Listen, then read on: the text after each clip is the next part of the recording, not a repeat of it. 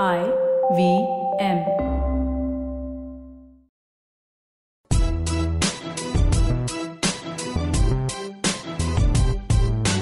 Hi, I'm Zarina Poonawalla, your peak performance coach, life coach, emotional intelligence practitioner, and NLP practitioner. I'm also the founder of Abzo Expertise Unique, and my organization constantly aims at building leaders across continents.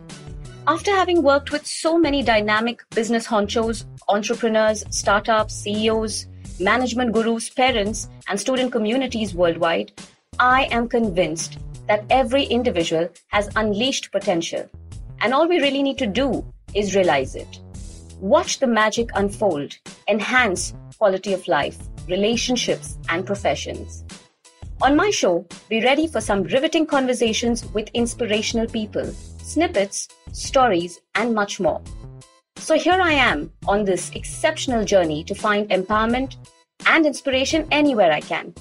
Come join me on this breathtaking path of self realization, potential maximization, positivity, and most of all, embrace your inner power.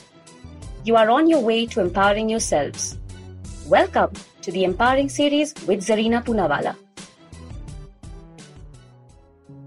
We have all had to cope with grief in some way or the other, in some situation or the other, in some relationship or the other, especially during this pandemic.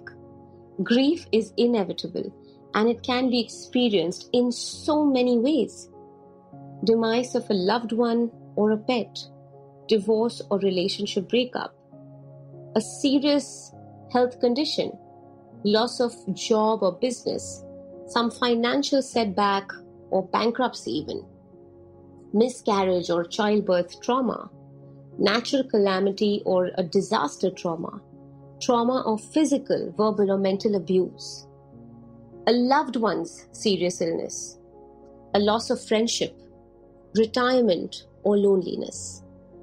Grief is so much more than you have imagined. What is grief? Grief is your natural response to loss. It's the emotional suffering you feel when something or someone you love is taken away. Often, the pain of loss can feel overwhelming. Grief can feel like an erupting volcano burning inside you. It can feel like the bottom of the ocean, where you're drowning deeply in your sorrows. You can feel all kinds of emotions at once denial to anger, shock to breakdown, guilt to sadness, all at once. It can also disrupt you physically, physiologically, mentally. You may experience a loss of appetite, or again, a lack of purpose, insomnia, and many such. Grief is not just one emotion, it's a plethora of emotions. In 1969, psychiatrist Elisabeth Kübler-Ross introduced what became known as the five stages of grief. These stages of grief were based on her studies of the feelings of patients facing terminal illnesses. But many people have generalized them to other types of negative life changes and losses as well, such as death, breakups, and natural calamities. So let me take you through these five stages of grief. Denial. The first stage is denial. This cannot happen to me. The second stage is anger. Why is this happening to me? Who the hell is to blame? How dare this happen to me? The third stage is bargaining. If only I had answered that call, he would still be alive. Make this happen, and in return, I will do this. Depression is the fourth stage. I'm too sad. It's over for me. There's nothing else to do with my life. It's all gone. I am nobody without him or her. I have nothing to look forward to in my life. Lastly, the fifth stage acceptance. It is what it is. I cannot change what happened. I'd rather accept it and make choices now onwards. It is unescapable and undeniable that the grieving process takes time.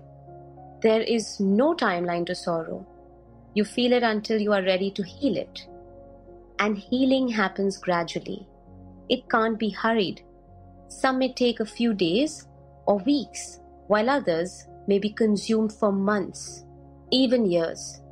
So, although there are five stages to grief denial, anger, bargaining, depression, and acceptance it is just to help you sum up how you can feel and what you can feel. It is how we respond.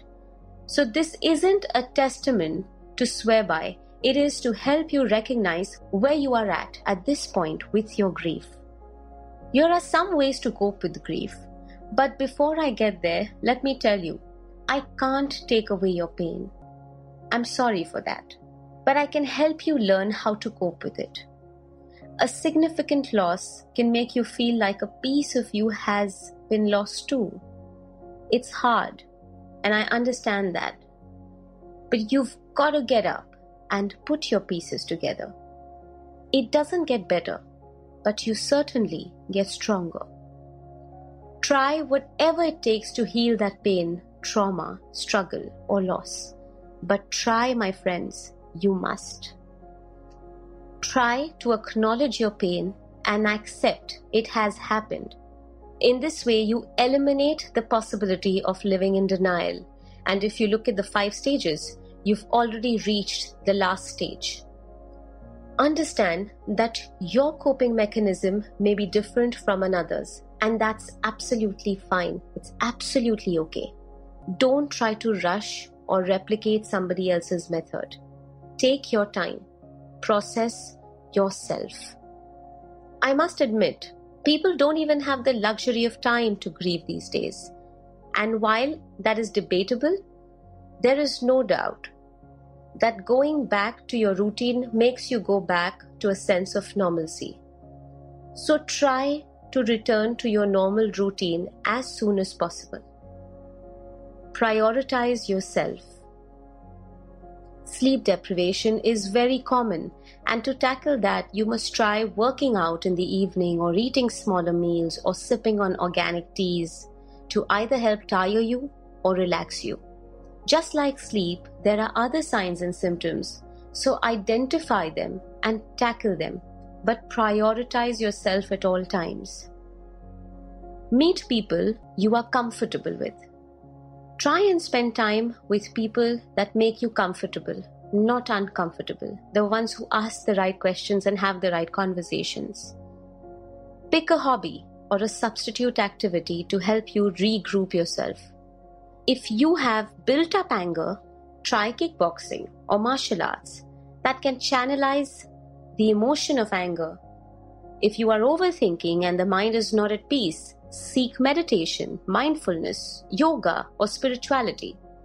And similarly, try and identify the emotion and channelize it accordingly with an activity or hobby. Avoid resorting to vices to compensate for your grief. Drugs, alcoholism, or any such that acts as a camouflage to your feelings, that is not how you manage your grief. That is how you build it up. So avoid vices.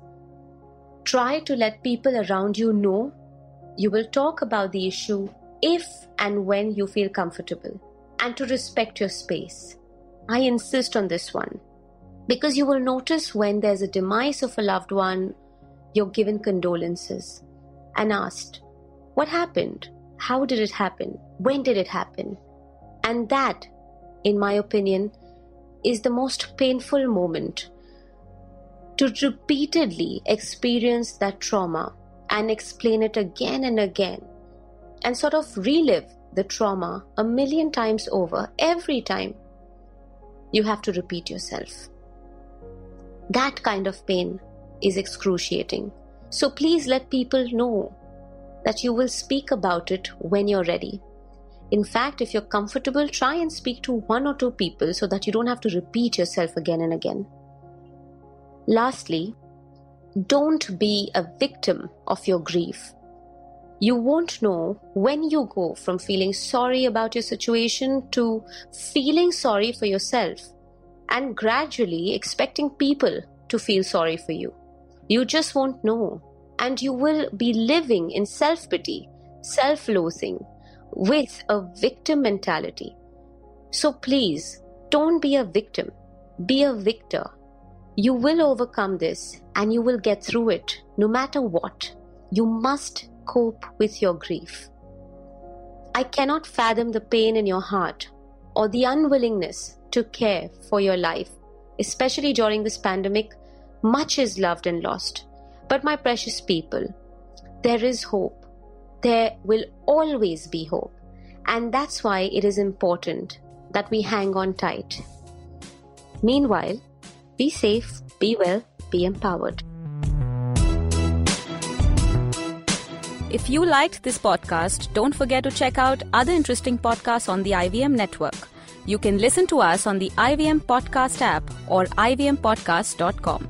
You can also follow us on our social media. We are at IVM Podcasts on Twitter and Instagram.